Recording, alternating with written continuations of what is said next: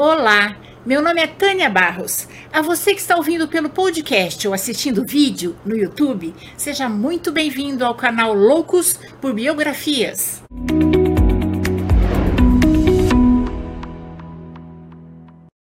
E se você é novo por aqui e gosta de biografias, convido você a se inscrever no canal. E se gostar deste vídeo, deixe seu like, seu comentário, porque isso ajuda o canal a crescer. Agora vamos lá, senta que lá vem história. Hoje vamos conhecer a biografia de Mary Mellon, uma mulher condenada a viver 26 anos em quarentena por uma doença assintomática. Mary emigrou da Irlanda para os Estados Unidos aos 15 anos, sozinha, em 1883, na Grande Fome.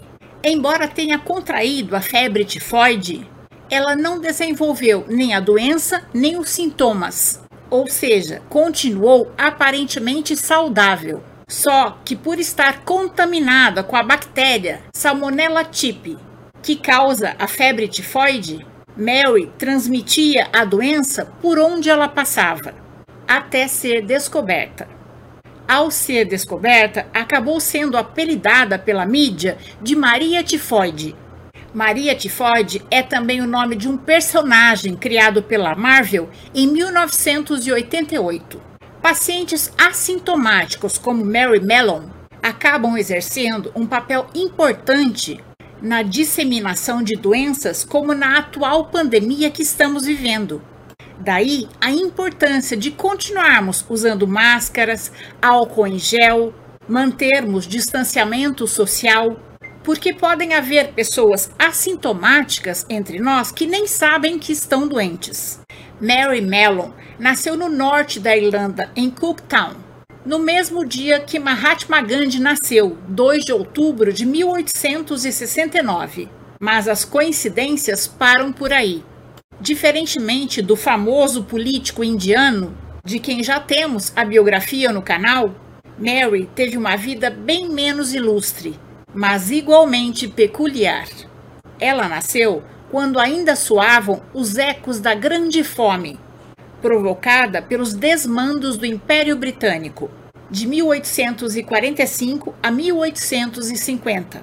Na época, 500 mil irlandeses morreram e outros 1 milhão emigraram, especialmente para a América do Norte. Em 1883, aos 15 anos, Mary emigrou sozinha para os Estados Unidos. E como era pobre e não tinha qualificações, foi trabalhar como faxineira. Aprendeu a cozinhar e em 1900 era a cozinheira de uma família rica em Nova York.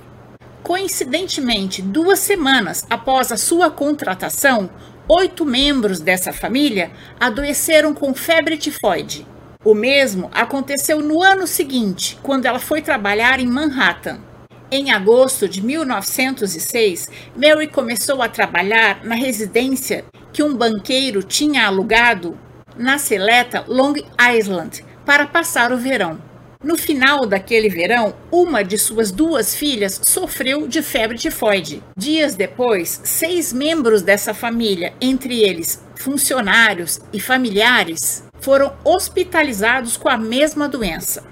Até aquele momento, as autoridades de saúde sabiam que a febre tifoide afetava a parte pobre de Nova York, o subúrbio, por ter moradias aglomeradas, falta de saneamento básico como água encanada, esgoto. Só que agora a doença estava atingindo a parte rica da cidade, onde as famílias podiam se dar ao luxo de beber água tratada, comer uma comida boa, até feita por uma cozinheira como Mary Mellon. E é provável que o número de casos na alta sociedade teria continuado a aumentar se não fosse porque o dono da mansão de Long Island, temendo não poder alugá-la mais para o verão, contratou George Shopper, um engenheiro especializado em instalações sanitárias. Chopper examinou a casa exaustivamente sem encontrar nada suspeito. Mas lhe chamou a atenção que a cozinheira tivesse deixado o emprego no meio do verão.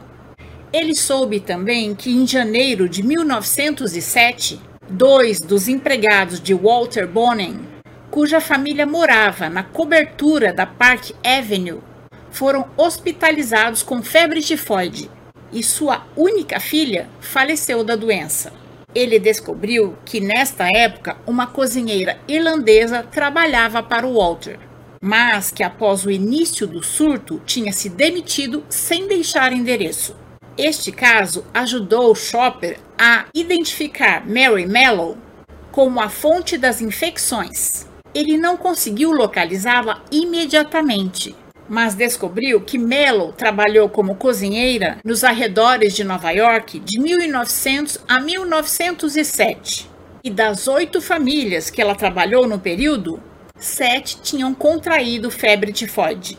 Embora o próprio Chopper tenha dito que o seu comportamento foi o mais diplomático possível, quando a localizou, não foi bem isso que aconteceu. Chopper estava furioso com Mary e ela não entendia porque estava sendo acusada de disseminar uma doença se não estava doente e até ameaçou furá-lo com um garfo e se recusou a fornecer amostra de fezes para fazer exames. Na época, a sociedade nova-iorquina ficou contra a atitude do poder público. Eles acharam que estava havendo preconceito com os imigrantes, especialmente com os irlandeses. No entanto, no desenrolar da história, ficou provado que Mary era a responsável por contaminar dezenas de pessoas. Chopper descobriu onde morava o namorado de Mellon e marcou uma nova reunião lá.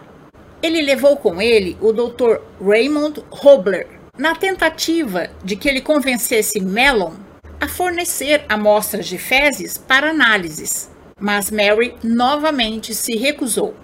Ela acreditava que a febre tifoide estava em toda parte e que os surtos haviam acontecido por causa da água suja e de alimentos contaminados. E ela não tinha nada com isso. Enfim, as análises de fezes só puderam ser colhidas e analisadas após a intervenção do Departamento de Saúde e de alguns policiais que obrigaram Mary a fornecer amostras para o exame.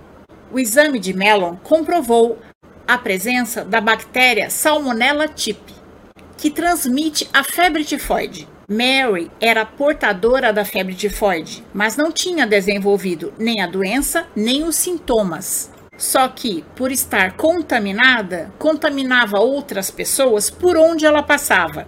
Naquela época, o conceito de portadores assintomáticos de alguma doença causada por bactérias ou vírus era desconhecido até para os profissionais de saúde. Constatada a situação, Mary passou duas semanas isolada num hospital pelas autoridades sanitárias. Depois foi determinado que ela fosse levada a um centro médico em uma pequena ilha para iniciar um período de quarentena que durou de 1907 a 1910. Nesses três anos, ela morou em uma cabana onde recebia alimentos para cozinhar e morou sozinha. Naquela época, a imprensa local criou um apelido para se referir a ela, Maria Tifoide e foram publicados dezenas de artigos sobre ela e sua saúde. Mellon nunca entendeu ou aceitou que era culpada de disseminar a doença e tentou recuperar a liberdade durante os três anos que ficou isolada. Finalmente, em 1910, ela conseguiu, mas com a condição de ela nunca mais voltar a trabalhar como cozinheira ou a lidar com a comida de outras pessoas. Só que ela mudou seu sobrenome e continuou trabalhando como cozinheira em diversos lugares. Quando as pessoas ao seu redor começavam a aparecer infectadas pela febre tifoide, ela ia embora sem deixar contato. Em janeiro de 1915, houve um surto de febre tifoide na maternidade Sloan, em Manhattan onde Mary trabalhava. 25 pessoas adoeceram e duas morreram. Novamente foi George Soper que descobriu que Mary Mellow era a origem do surto. Embora um outro sobrenome aparecia nos arquivos dos funcionários do centro médico, como cozinheira, ela se identificava como Mary Brown e não Mary Mellow e assinava diferente, Soper reconheceu sua letra.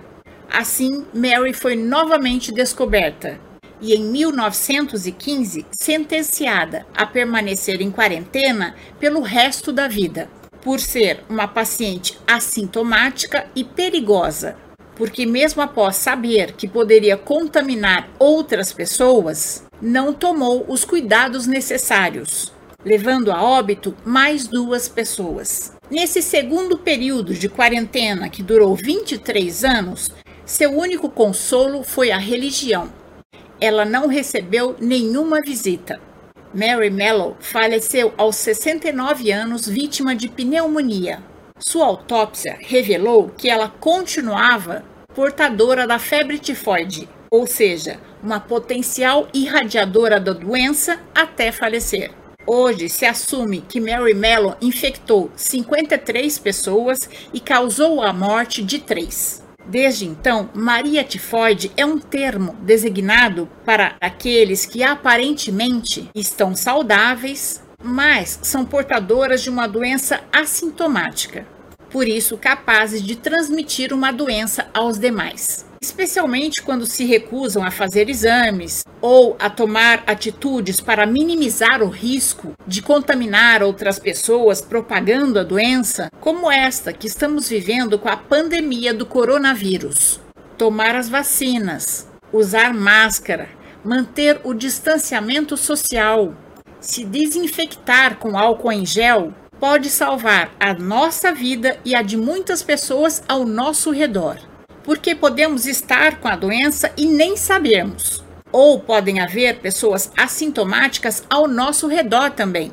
A febre tifoide é uma doença infecto-contagiosa, provocada pela bactéria Salmonella typhi e é transmitida exclusivamente entre pessoas, sobretudo pelas fezes ou pela boca, através da água suja ou de alimentos contaminados, com as fezes do indivíduo infectado ou, no caso de alguém ir ao banheiro e não lavar as mãos, e manusear algum alimento ou levar a mão suja à boca, as moscas também podem favorecer o transporte das bactérias das fezes para os alimentos. Isso também acontece nos mariscos, cultivados perto dos portos, onde o esgoto é despejado direto na água. É também possível a transmissão anal-oral, em relações sexuais. Cerca de 25 milhões de novos contágios acontecem por ano, dos quais cerca de 300 mil, sobretudo em crianças, que morrem por falta de tratamento. Por isso, é bom evitar comer frutas e hortaliças cruas sem lavar, evitar beber água de fontes duvidosas, incluindo pedrinhas de gelo e alimentos em temperatura ambiente muito alta. E essa é a nossa história de hoje. Eu espero ter contribuído para que seu dia seja bom. Se você gostou, deixe seu joinha, faça seu comentário, conheça as outras biografias do canal e compartilhe com seus amigos. E se puder, apoie o canal no Catarse. Esse apoio é muito importante para que eu possa continuar trazendo sempre novidades para vocês. Por isso, eu quero agradecer muito aos meus fiéis apoiadores no Catarse. Até mais, pessoal. Encontro vocês na próxima biografia.